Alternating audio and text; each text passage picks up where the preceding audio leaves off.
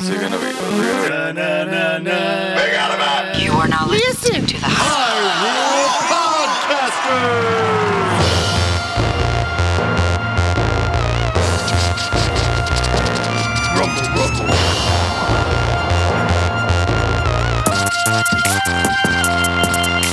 Hey everyone, and welcome to another episode of Hyrule Podcasters. I'm your co-host Ben, and I'm your co-host Pat. and this week we're bringing you something very special. One of our side quest episodes. Side quest. We'll be having a discussion with the brothers from the Sacred, Sacred Realms podcast. Yeah, yeah, yeah. Welcome. How y'all doing? How's it going, guys?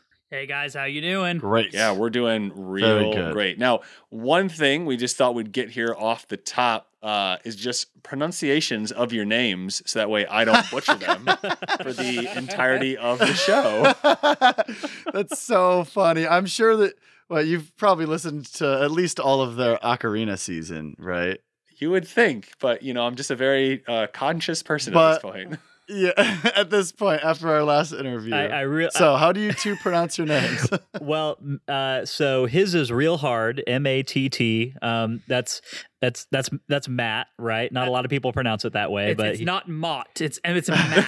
Yeah, Yeah. just the normal way. oh, I was gonna go with Matt. Matt. I'm glad. Matt. I'm glad we All cleared that up. Glad we're all there. and I and I would be Lyndon, as in El Presidente Lyndon B. Johnson. Uh, were you named after LBJ? Absolutely not. Okay, yeah. Absolutely not. I didn't see that. No, I. I didn't see that. No coming. idea. I've a- I, you know I've asked the parents several times where that really came from, and I don't think that I've gotten a satisfactory answer. So your guess is as good as mine, guys. Got it. Got it. Cool. Uh, let's just make some stuff up. I like it. Hey, go for it. All right. So while I'm coming up with origin stories for your names, Ben, what are we talking to Matt and Lyndon about today? a bunch of things, including Zelda, Ocarina of Time, starting a podcast, and how they seem to book such awesome guests uh, on their shows all the time, which is something we're uh, particularly Oh. interested in.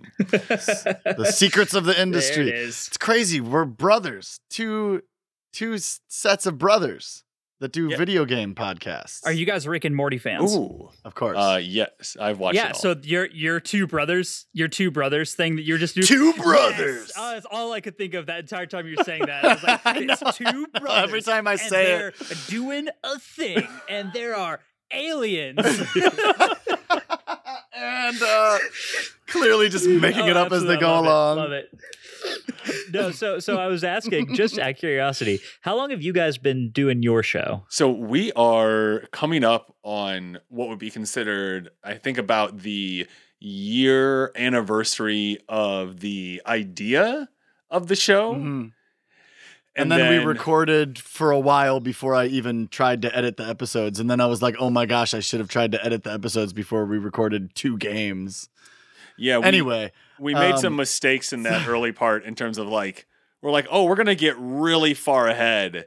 Uh, and then that turned into be a huge mistake because it was like, oh, the audio is terrible and we have to redo everything.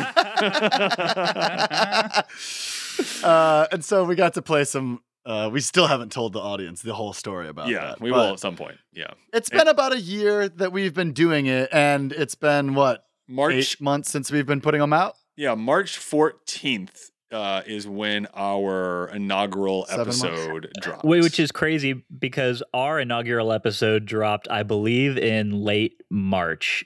I, I'm pretty. It, wa- it was it was springtime as well, so there must have been like something in the something in the air, you know, Wow. like There was probably lit. Was it this? Was it uh, last year?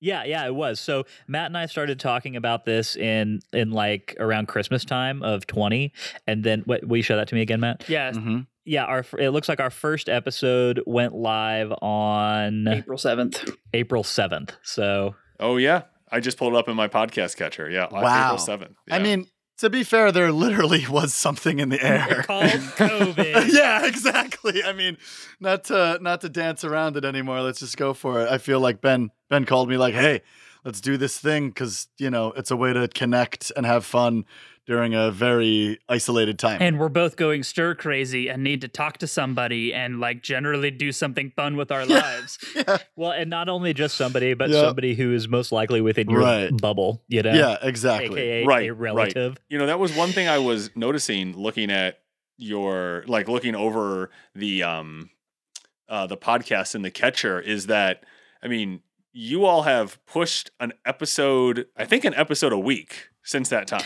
We have been every Wow. Wednesday since March 7th or April, April 7th. 7th. Oh Yeah. my Yeah. gosh. We we took breaks. yeah, I was like, nah, I need I need a couple weeks to gather Well, to be fair, myself. To be fair, our Link's Awakening season was more or less a break. So what we ended up doing for Link's Awakening, because that was when uh, Lyndon's wife was about to have uh, the baby.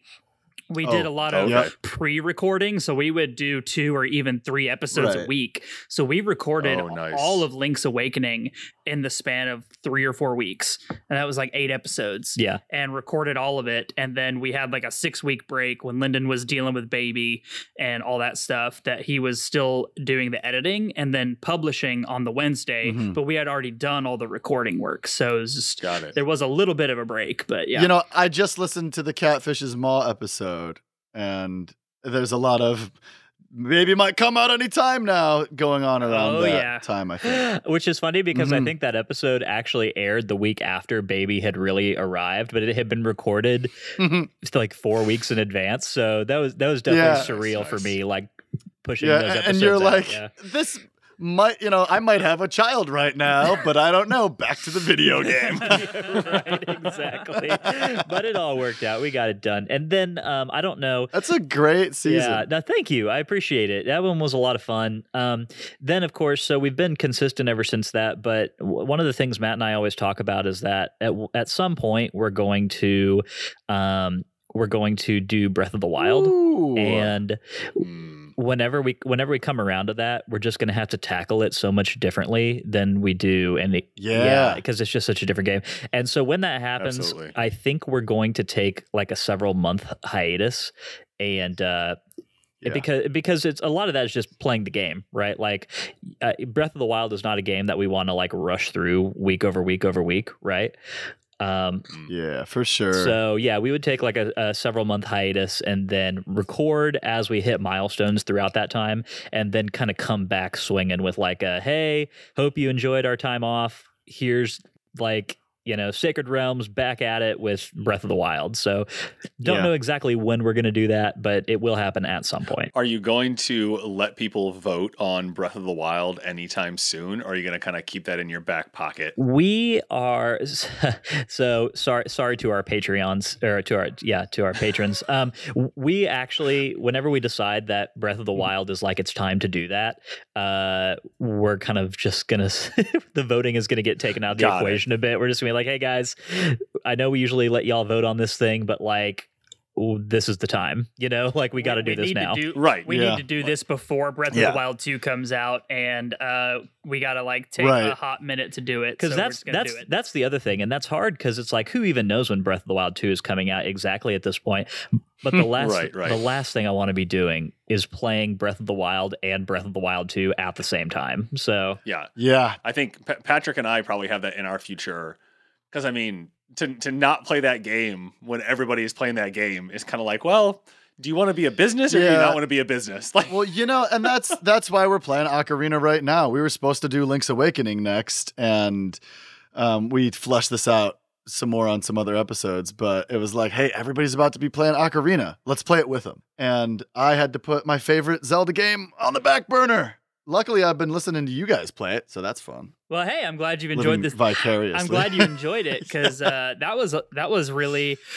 So when Lyndon and I really started talking about doing the podcast, and we knew we wanted to do you know the format that we're doing, to play an episode or play a game and just kind of review it bit by bit.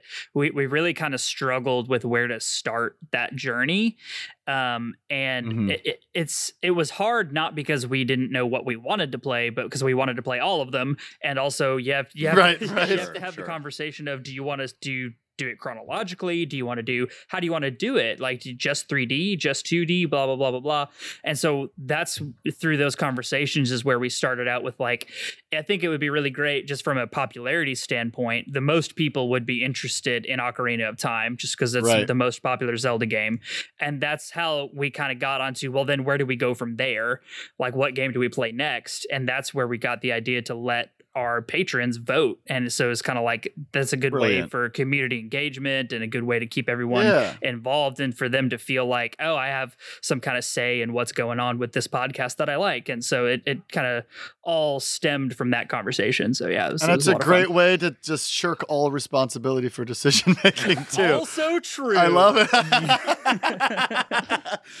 Well, No, it's that's a really like good idea. No, it's not like there was no risk, right? I mean, they could have very like if we had a bunch of jerk patrons, they could have very easily like voted like Zelda Two as the first thing we play, right? It's like oh no, but That but would have been yeah. awful. They, it turns out they have better taste I'm, than that. I'm actually they they yeah. actually want us to enjoy the game that we play.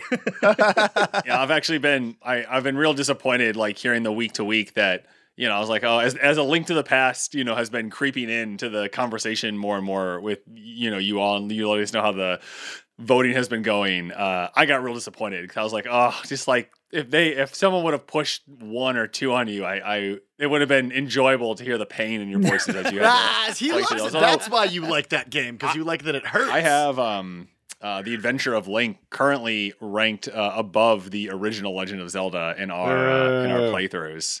Uh, Hiss, it's just different. boo, It's different. It's fun. You know, I don't know.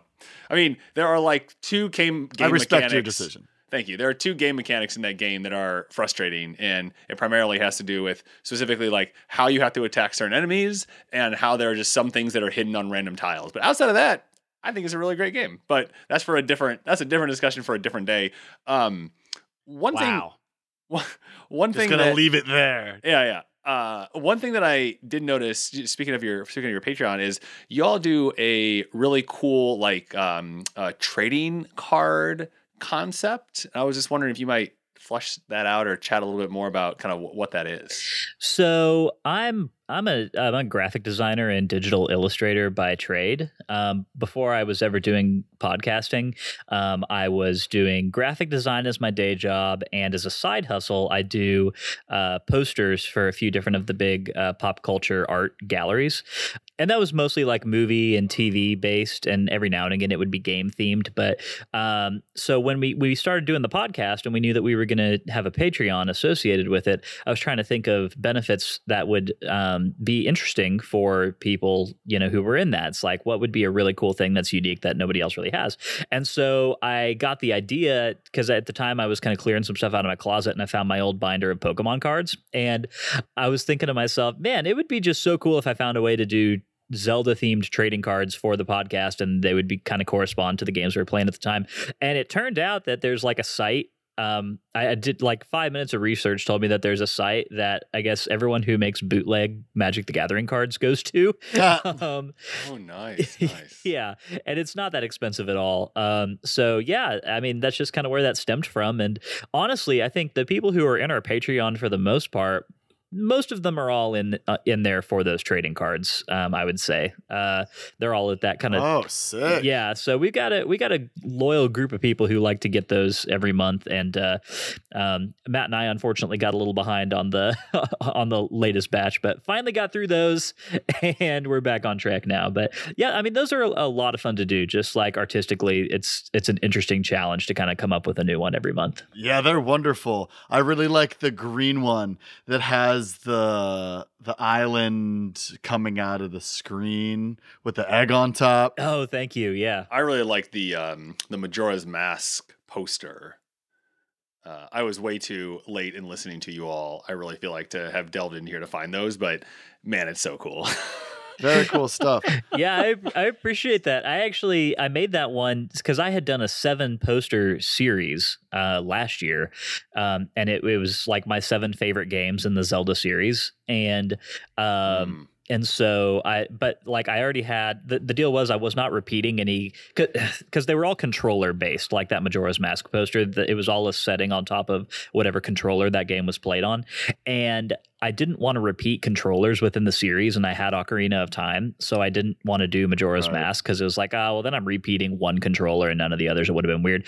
Um, but enough time went by, and I was just like, you know what? Screw it. I'm going to do Majora's Mask, and if it's like a problem for anybody, then Hmm. I guess don't buy it. But I really want to make this this poster, so You know, sometimes you just got to go with your heart. And I'm happy that I did. I'm really proud of that piece. Yeah, it's a it's a really nice piece. Really nice piece. Yeah, I I design our logos, but I am not by any means a graphic designer by trade. I've always had a thing for visual art, but I went the music route instead, and it meant that I got to design my album covers and posters for live shows that I threw, which I did, which I've done a lot of. Well, you're kind of the opposite of me then, because I um I was always interested in music. Uh, Mhm. but kind of was it was more of a visual designer by profession, and so getting into podcasting, right? It was one of those things where it was Yeah. like kind of just stumbling around in the dark, trying to figure out the whole audio editing of everything, Yeah. like just highly amateur, you know.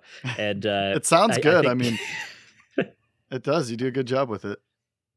Well, thank you. There was a whole lot of like pain and anguish uh, wrapped up in, in trying to make it sound good the first You know, time. So. Put your blood, sweat, and tears into it, and I, I mean, hey, you gave it your best. I'll tell him, and I don't compliment him often. If you guys, as you guys are listeners of the show, know I don't compliment him often, but he's done a very good job on the audio editing. So, uh, Yeah. you know, pick that up quickly. Well done, Lyndon. Good job, Lyndon.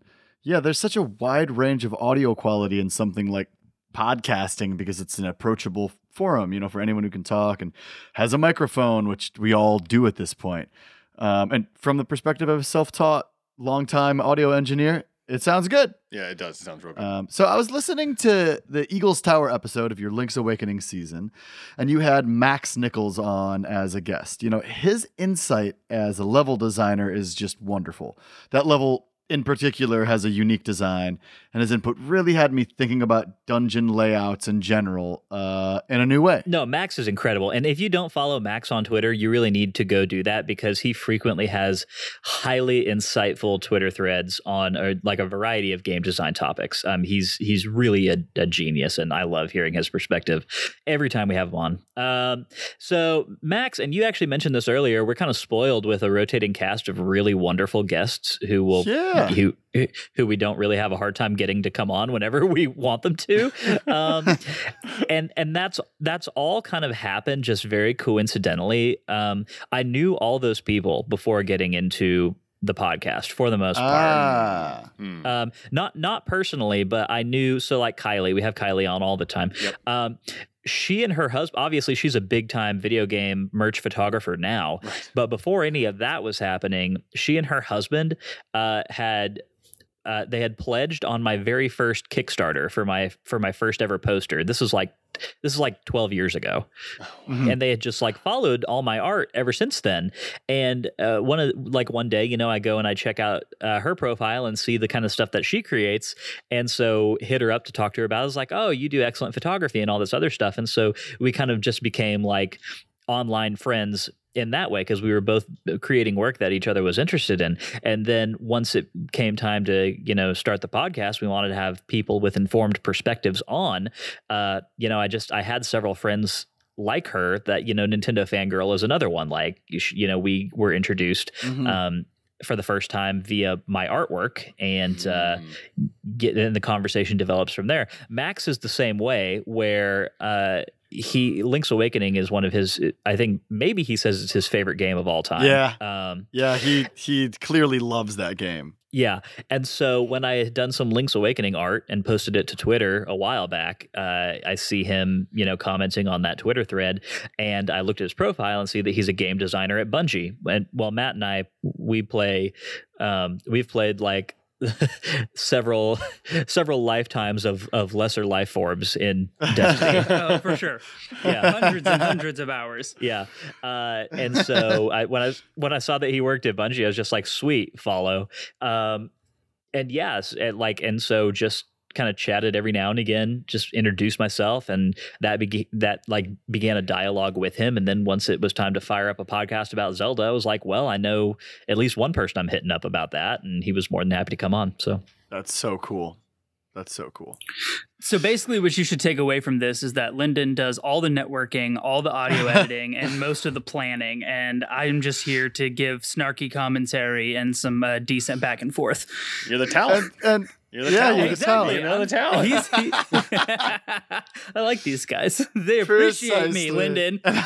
Well, speaking of the talent, I mean, can you let us know where was the talent on last week's episode? I was I was shocked when I logged oh, in Oh, and yes. there was no Matt. I know. So, uh, so I work in my my actual job is uh, in e-commerce and logistics, and one of my main client my main client was having just a massive uh, shipping event.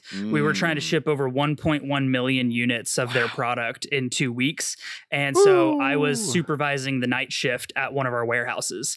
So um, I had been working the previous week during the day shift at the warehouse, and they needed someone to supervise the night shift. So I was I got signed up for it. So uh, as much as Lyndon likes to say, I dipped out on a hard episode that I didn't want to do. That was absolutely not the case. I would have much rather been here talking about that episode than uh, than doing the night shift in a in a distribution center. Luckily, one of my best friends for ever since college for like f- the last 14, 15 years lives, I kid you not, eight houses down the street from me now. Wow. So he and I, I mean, we see each other like once a week anyway. So uh, he's a big Zelda fan as well and is more than happy to dip onto the podcast every now and again and lend a little extra perspective. So He did a really uh that was M- That's Mike, great. did that right? yeah, Mike. He did a really nice job, I thought, uh filling in. So watch yourself, Matt. I agree. Talent can be Uh-oh. I agree. replaced. I, I actually uh. listened to the episode and I texted him later and I was like, Mike, you did a fantastic job. Thank you for filling in. Don't get used to it. yeah, yeah, exactly. Yeah. a little ominous at the end there. I once worked at a bar where they called a staff meeting and all seven of us in the front of the house sat down and they opened the they opened the discussion with you are all replaceable. Oh man. That sounds like a fun meeting. yep. And you were like, Well, see, we will They were all like unionize. every single one of yeah yeah we will all unionize like we were like we get paid on the books. I mean we're we were working at a bar in Queens and they they were like there is bright eyed talent that gets off a bus every day in Manhattan whose dreams are going to be crushed within two weeks and need this job more than you. Wow. oh man. wow.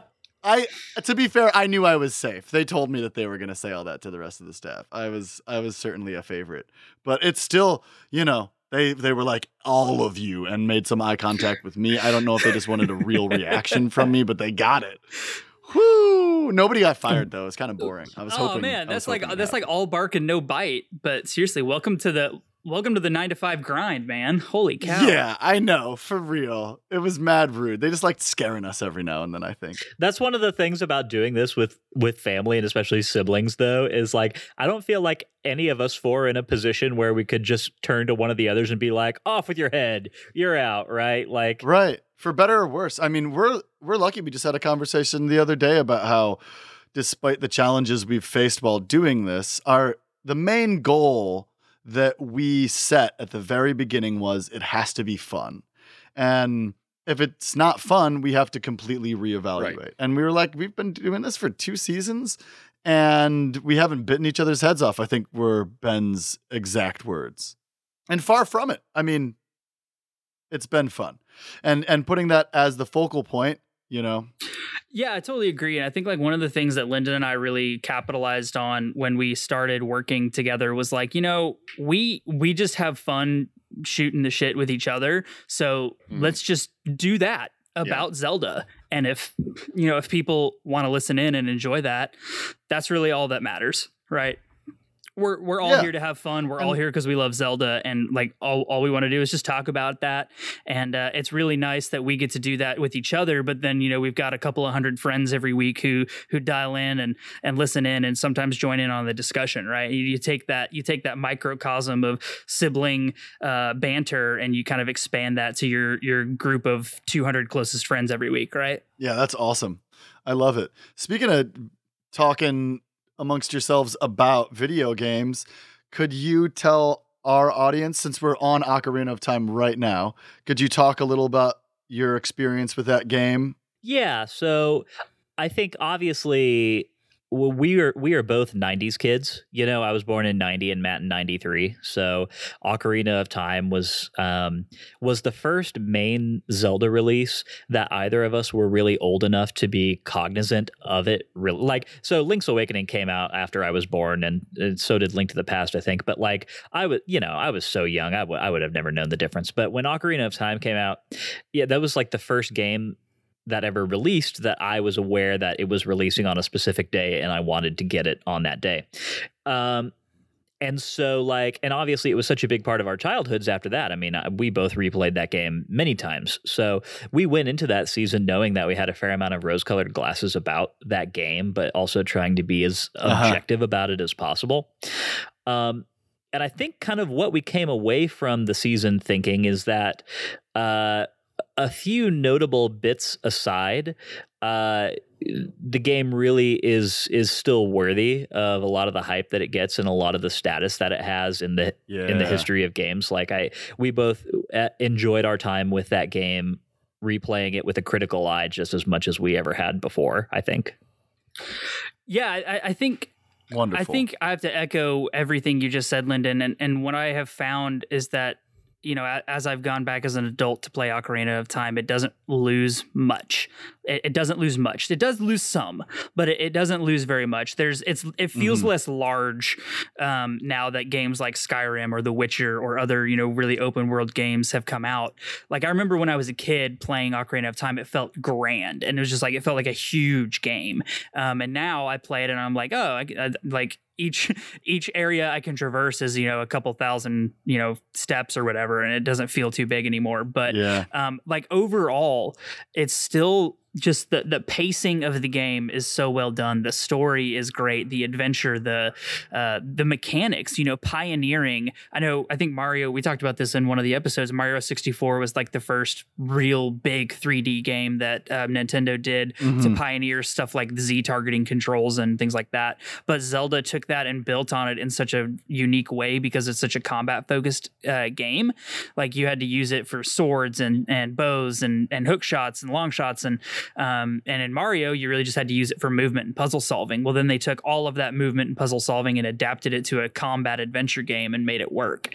And so Yeah. you you know when you look at things like that and you remember the time in which it was made on the console in which it was made, you have to kind of marvel at what Nintendo was able to accomplish with that game. Well, yeah, I think we talked a lot about that in our first episode of this season and just how, you know, who, what game right now isn't using lock on targeting for its fighting? Right, or at least some version of aim assist, right? Like mm-hmm. it's it's something like that, and it all Yeah. kind of stems from the same direction. Yeah, it's extremely innovative. Yeah, absolutely. One one hundred percent. I think I think that nowadays any criticism that you can really level at Ocarina of Time is always going to come back to how would how would somebody have done it today or how would somebody have done this thing Hmm. more recently?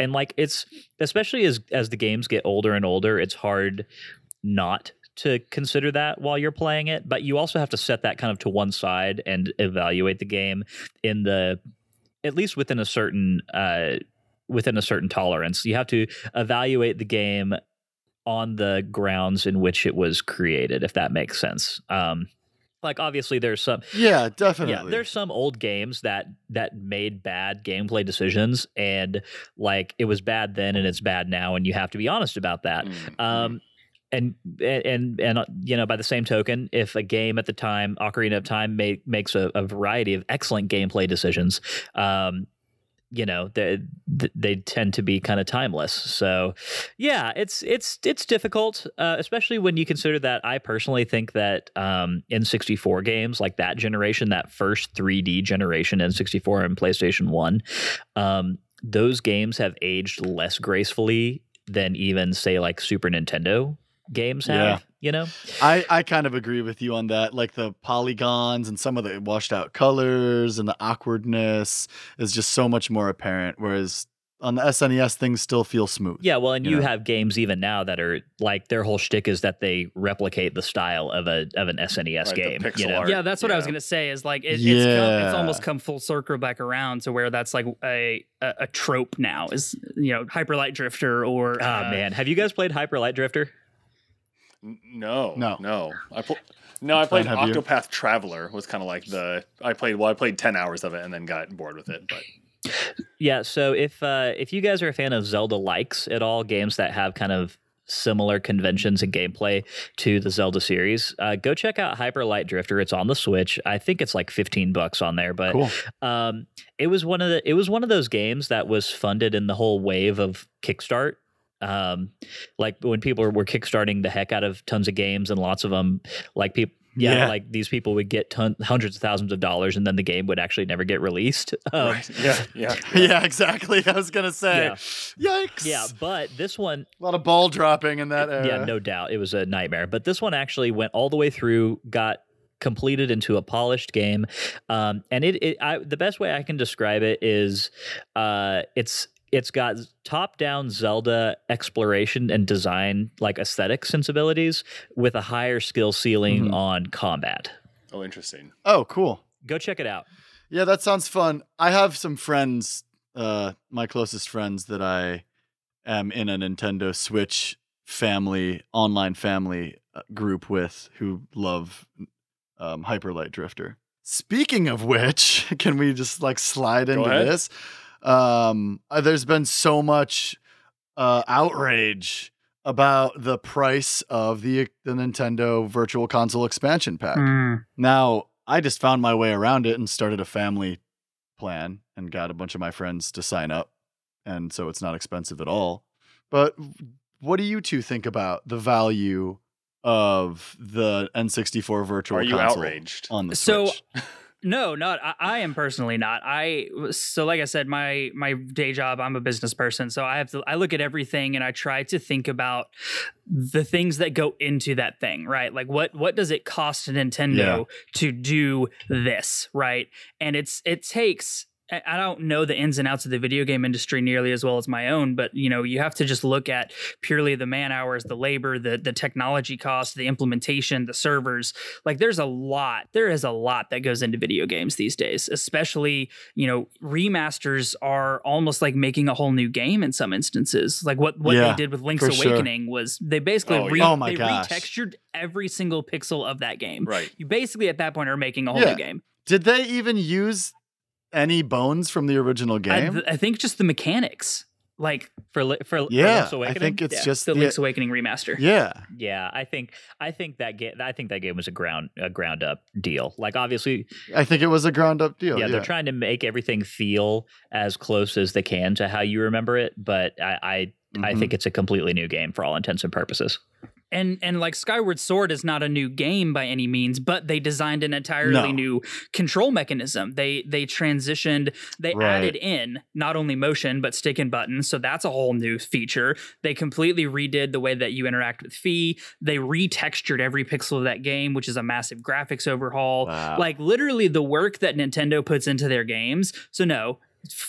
For the long-winded answer of am I outraged about it? Not at all, because they put it. so much work into these games, into these things that they give to us, their fans, and th- their people deserve to make a living wage. Their people deserve to be compensated for their efforts, and I am all about paying people uh, to do their jobs and paying them fairly and in a way that they feel rewarded. For. So I'm yes, preach. Yes, he Matthew is right. I'm going to diverge from his answer just a bit.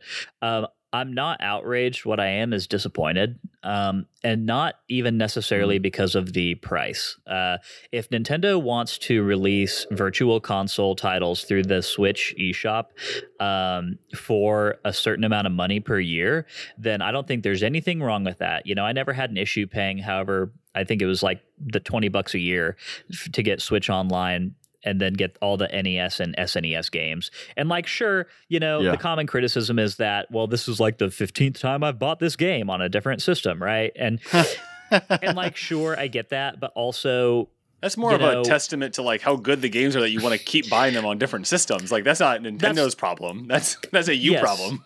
no, that's exactly that's exactly it. I mean, that that only stems from the fact that you like that game enough to rebuy it that many times. So right. Um, do I think that Nintendo could do things uh, that are a bit more customer forward in terms of like a continuing ecosystem of software ownership, like the way that Xbox does? Absolutely. I think that would be great. The trouble is that Nintendo does a lot of very Nintendo things for better or worse. And if you're going to be a fan of Nintendo, you just have to kind of accept that as being fact. Like Nintendo will do things that baffle the heck out of you uh, on a decently regular basis. Now, when I say that I'm disappointed about the Nintendo 64 deal specifically, I'm not disappointed that it costs a lot. I mean, and you know, th- this kind of gets blown out of proportion a little bit. People say it's like, oh, $50 a year to play a few N64 games. Like, okay, back up. One, uh, it's thirty dollars a year once you add it to the twenty bucks you're already paying for the Switch Online membership you already have. Uh, and this is for a single member plan, by the way. Mhm. Uh, so, th- so there's that. It's still a lot of money. Um, my thing is, I would be totally fine paying that if they had managed to circumvent a lot of the technical issues that it seems like those games are having. Right. Like, Unfortunately, they are buggy. yeah, And I, I already got. laggy and we added a new. yeah. We added a new uh, a section to our podcast called Zelda Minute for this season, and I've already been pinged multiple by multiple people that I must cover Foggate, as it is now known as, uh, in my Zelda Minute. So yeah, yeah. Well, and All right. and it's ridiculous, right? Because like all the all this is is emulation. All all that you're playing is an emulated copy of their of their old hardware. Um, they're not Right. they're not doing anything new to it. It's just being emulated on the Switch. Right, so right. if you're gonna do that, then have some have some quality control and make sure that it's being emulated up to the standard of the original cartridge game on your Nintendo 64. Um, the other You know, you're Yeah. right. You're right. the other part of the, the the other part of this for me so i personally am not forking over and i'm usually the first one to give nintendo new money for anything um i am not forking over the extra money for this even though i was very excited about it as a as an idea for two reasons one it seems like half of the cost of this thing is tied in with the animal crossing dlc the the massive dlc that animal Mm. crossing and and that comes with this plan Yeah. and so, like, obviously, if I was a big Animal Crossing player, then there would be more value in that for me, but I'm not. So, like, half of the value of this thing is kind of gone right off the top for me. Um, Mhm. and then the other thing is that of the list of games that they have on this service and have said that will be coming to this service, the ones that interested me the most were Star Fox, Ocarina of Time, Majora's Mask, Banjo Kazooie, and Mario Kart 64. And with the Mhm. exception of Mario Kart 64, I am able to play all of those things on other systems that I currently own. Like es- Right. especially my 3DS. Like if like if you've got a 3DS, you can play better versions of Star Fox, Ocarina of Time, and Majora's Mask than the ones that are being emulated on the Switch Virtual Console. Do you like the 3DS version over, say, the original or the GameCube? Yes, yes, I do. yeah, so do I. Yeah, I think they're. Oh yeah, you you prefer yeah, that I mean too? the the textures have been upgraded in a way that makes them more pleasing without taking anything away from the nostalgic feel of the game. And then they made Uh-huh. just some small quality of life changes. Uh, in particular, um, thinking about like the um, um, how you can equip the iron boots with like a tap instead of having to go to the equipment screen. Uh, that really oh, that really kind of helps the water temple level just function a lot more smoothly. They, they also added in some kind of like, and I think Max talked about this in your episode, some like color coordinated or some some more directionality once you're in the the water temple on uh, how to uh, get what you're looking for. Um, and so they made some like quality of life changes like that that I thought only improve on the game um, and don't really take away from anything that as a you know normal player of the game I find is interesting. Cool. Yeah, so I think I think I love everything about what they did with the Ocarina of Time 3DS remaster. Uh, I don't like the Majora's Mask 3D remaster personally. Mm. Um, I, I think visually. It's appealing just in the same way that Ocarina of Time is, but um, the changes that they made to boss mechanics throughout for all four bosses, um, all four main bosses, uh, it really takes away a lot of uh, from that game for me, as well as the changes to like Link uh, to Zora Link and Goron Link. Like I don't, Mm. I just don't love the things that they did to uh, to some of those core mechanics uh, from Majora's Mask. But I I think the Ocarina of Time uh, 3DS is really fantastic. Uh, I love it a lot. Well, I will say that the value of that N64 online thing becomes a lot greater for me if the if that recent leak is to be, to be believed that they've got this crazy list of all these other games that are coming to it. The big ones for me are um, so if it's if it's true that they're planning on drip feeding all three N64 Mario parties into that service. Oh, that would be oh awesome. my Woo, god! yes, that would be life changing, especially if I could play with my homies in other places. yeah, I mean That would that would be wonderful. At that point, that extra cost uh, comes to be worth much, much more to me. I would still have a difficult Yeah, time yeah. getting around the fact that, like, that the, the Animal Crossing of it, you know, like I'm gonna have a difficult time paying that extra money, knowing that half of it is going towards the value of the Animal Crossing DLC, no matter what. I really think I it. yeah, I understand why they didn't separate those things out because like they want that money, but um but come on, I mean like let me buy the N64 games yearly separate from the Animal Crossing DLC. Well, I'm just ridiculous. wondering. I mean, in my mind, though, I mean, just trying to like think through this. So, you know, would you be willing to? I mean, most people would pay thirty dollars for a, a a large DLC like that, right? But I guess they'd only pay it sure. like one time would be the the biggest difference. Um, but in my mind, I mean, I I I may be on the other side of this, but you know, I think I've found that thirty dollars additionally for the annual rate really in, in, in my mind, I think the way they rolled it out was a, a failure of marketing because if you look at all of the subscriptions that you partake in, you know, on a regular basis, right? I think they're always framed in the what you pay per month. And I think if they would have came out and said, "Hey, anyone existing for 4 extra dollars a month, you know, you can get access to these 30 games or or whatever they are at the current moment." I think that more people would have been like, "Oh, 4 bucks a month. Like that's not a big deal."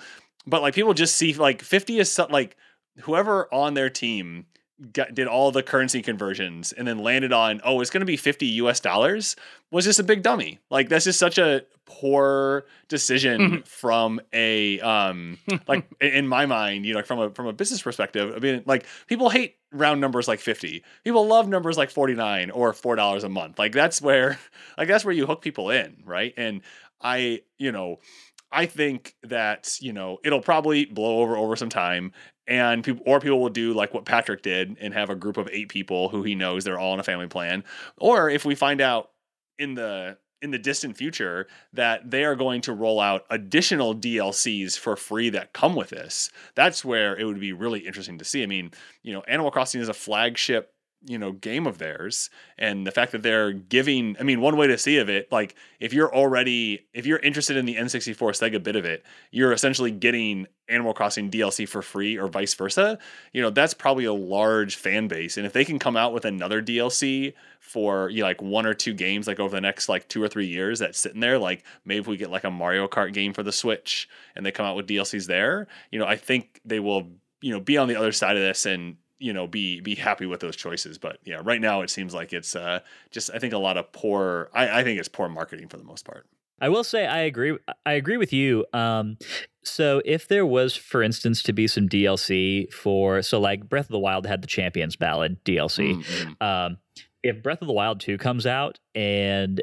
they have their DLC for that and it's lumped into the expanded online plan the way the Animal Crossing one was, well then that becomes a whole different ballgame for me personally. Like so I guess that is th- that that element of the value proposition is 100% down to like, you know, the individual tastes of the players that you're marketing to. Um which again, I think that's like a clumsy way to market it, right? But in fairness to Nintendo, tons and tons and tons of people play Animal Crossing, so maybe it's not like that that much of a stretch. But Yeah, I don't play Animal Crossing, but again, I I got around the fifty dollars thing, and I, I don't mind giving Nintendo my money. That really doesn't it doesn't bum me out. I know that like when they announce a game, it's probably not going to come out when they tell us it's going to come out the first time. you well that's because they don't you know they don't crunch right they don't do a lot of the other things you know i think you know one of the comments i just wanted to make on what matt said earlier was talking about just kind of like you know paying people for the work they're doing right and yeah, in my mind, you know, this is a new revenue stream for Nintendo that is going to allow them to continue to pay their developers, pay their employees, pay their executives, you know, good solid wages, not go into crunch mode, do things like I mean, I don't think many game studios would take something like Metroid Prime 4 and be like, it's in development, we're not happy with it, we're scrapping the entire thing, we're going to start over, and it's still going to take us just as long to get it done. But they do that because it seems like culturally they are more structured that way as compared to some of the other game studios that we've just heard horror stories come out of when it comes to to crunch and what that does to the the people that are working at the studios.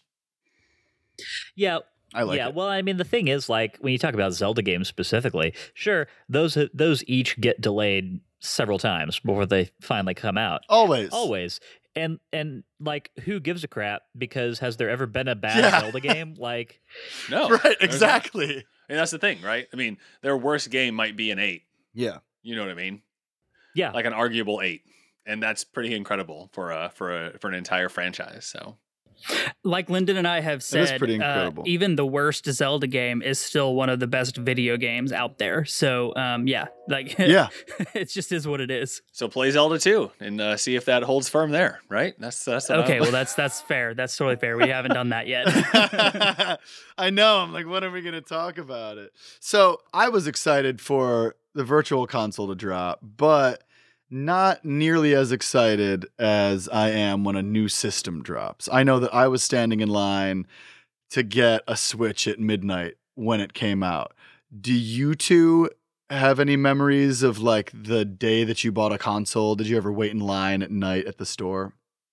So I've gotten a lot of games at midnight on release. Um, I have not done that Mhm. with consoles a whole bunch. I think I'm trying to remember uh, all the main consoles I've ever had. There was the N64, Xbox 360, uh, Xbox One. Um, I had a Wii. I didn't get any of those, even within their first two months on the market, um, uh, except for the Switch, which I absolutely got day one. nice. I had it pre-ordered. Yeah, I was like doors open. I went in and grabbed my copy. Um, I was so so excited for the Switch because I think we were all like we were all in such a down place with Nintendo coming off of the Wii U, right? Yeah, the the general vibe was don't mess this next one up or you're gonna not be Nintendo anymore in our hearts. And that was like a real fear. And I mean, like, yeah, I mean, I'm sure you guys remember the Switch. Like, we we think of it now as this crazy, unmitigated success. Like, truly one of the most successful consoles Nintendo's ever created, and certainly one of the most loved and widely widely adopted.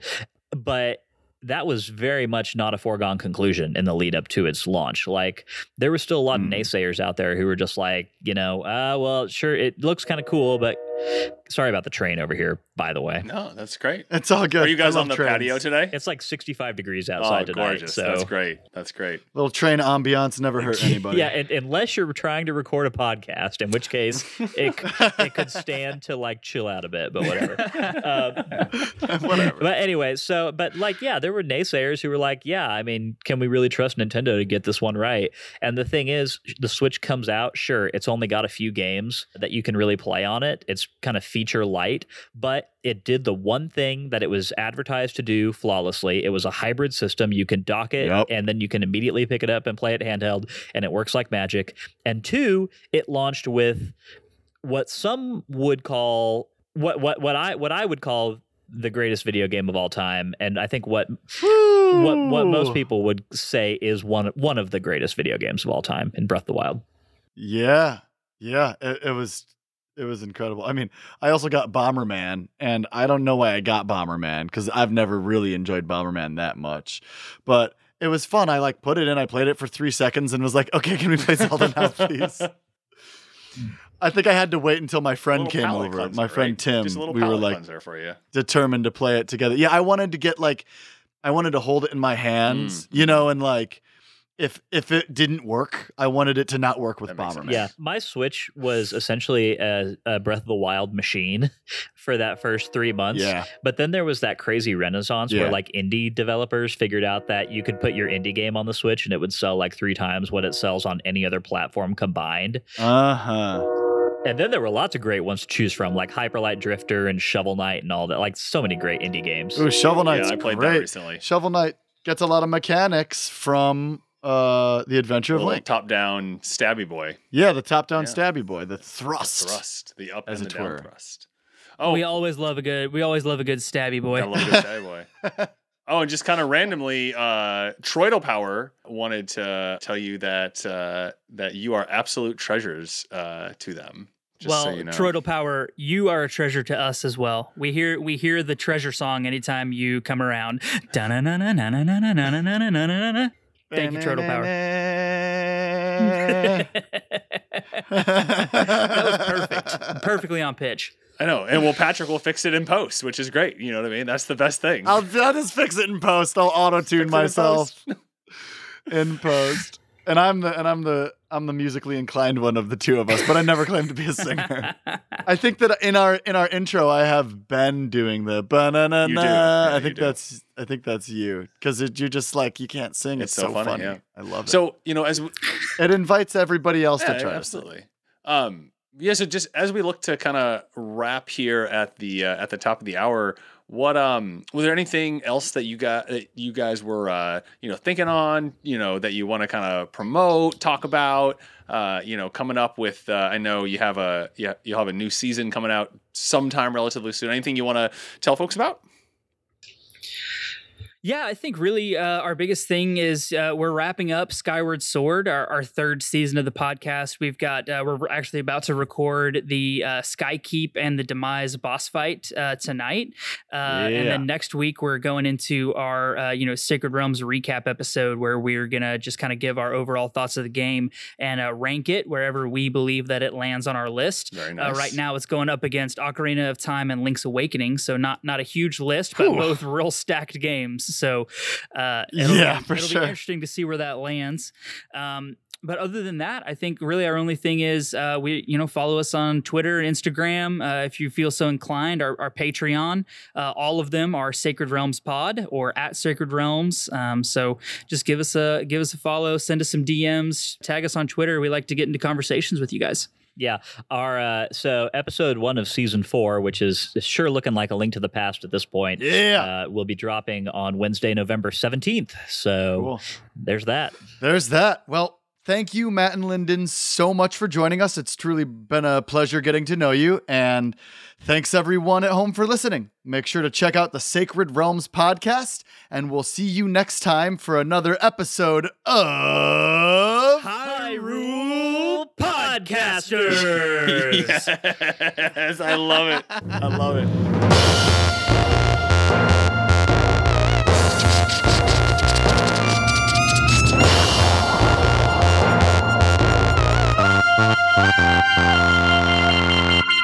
Thanks for plugging into this week's episode of Hyrule Podcasters. If you like what you're hearing and want to support us directly, you can head over to our Patreon for early access to episodes, exclusive Discord benefits, behind the scenes videos, and more. If you'd like updates, you can find us on Facebook and Instagram at Hyrule Podcasters and Twitter at Hyrule Podcaster. Links to everything can be found in the show notes. If you'd like to play along with us, you can find Ocarina on Nintendo Switch's Virtual Console. It's also available on the N64, GameCube, Wii, Wii U, and there's a remastered version you can play on the 3DS. Let us know how you're enjoying the game. Please do. And be sure to rate and review us in Apple Podcasts, Spotify, or wherever you happen to listen. As always, this episode was produced by your co host, Patrick, and we'd like to thank LT Headtrip for composing original music for the podcast, including our theme song. You're very welcome. Join us next week as we continue our journey through The Legend of Zelda Ocarina of Time. and action. Yes. Speaking of marketing, who is that over there? Uh, is somebody trying to sell us something on this episode? Did he join the audience? All the way from Is he hanging out with Bill and the baby? Oh my gosh, What it's is he Beedle. doing? I don't know. Let's see what he's gonna sell us this week. All right, we're we we're just doing an ad break real quick. I totally forgot to do that. A half an hour in. I don't, I don't know And how we're long we've we're 50 doing. minutes into the episode. Yeah. I don't know. I'm like looking at the time. Like I think I Maybe I'll sneak sneak it in there earlier. Whatever. Yeah, no- Nobody cares. Oh man. Um, we usually don't do ads on the interviews either. Just so you know, Patrick. oh, we usually don't do We ads on the don't. No, we interviews. just let them roll. well, uh, does anybody need to, to take a two second break before we come No. back in? We're good. All right. I'm good. Okay, we're coming back in. Here we go. Um, Thanks, wow, Beedle. Beedle, you picked a really, really interesting time to jump in there uh, to try and sell us something. right, right when uh, it sounded like Matt was gonna uh, reflect on the uh, the failed marketing efforts of Nintendo. I think we got. I think we lost the train of thought over here. I will say I agree.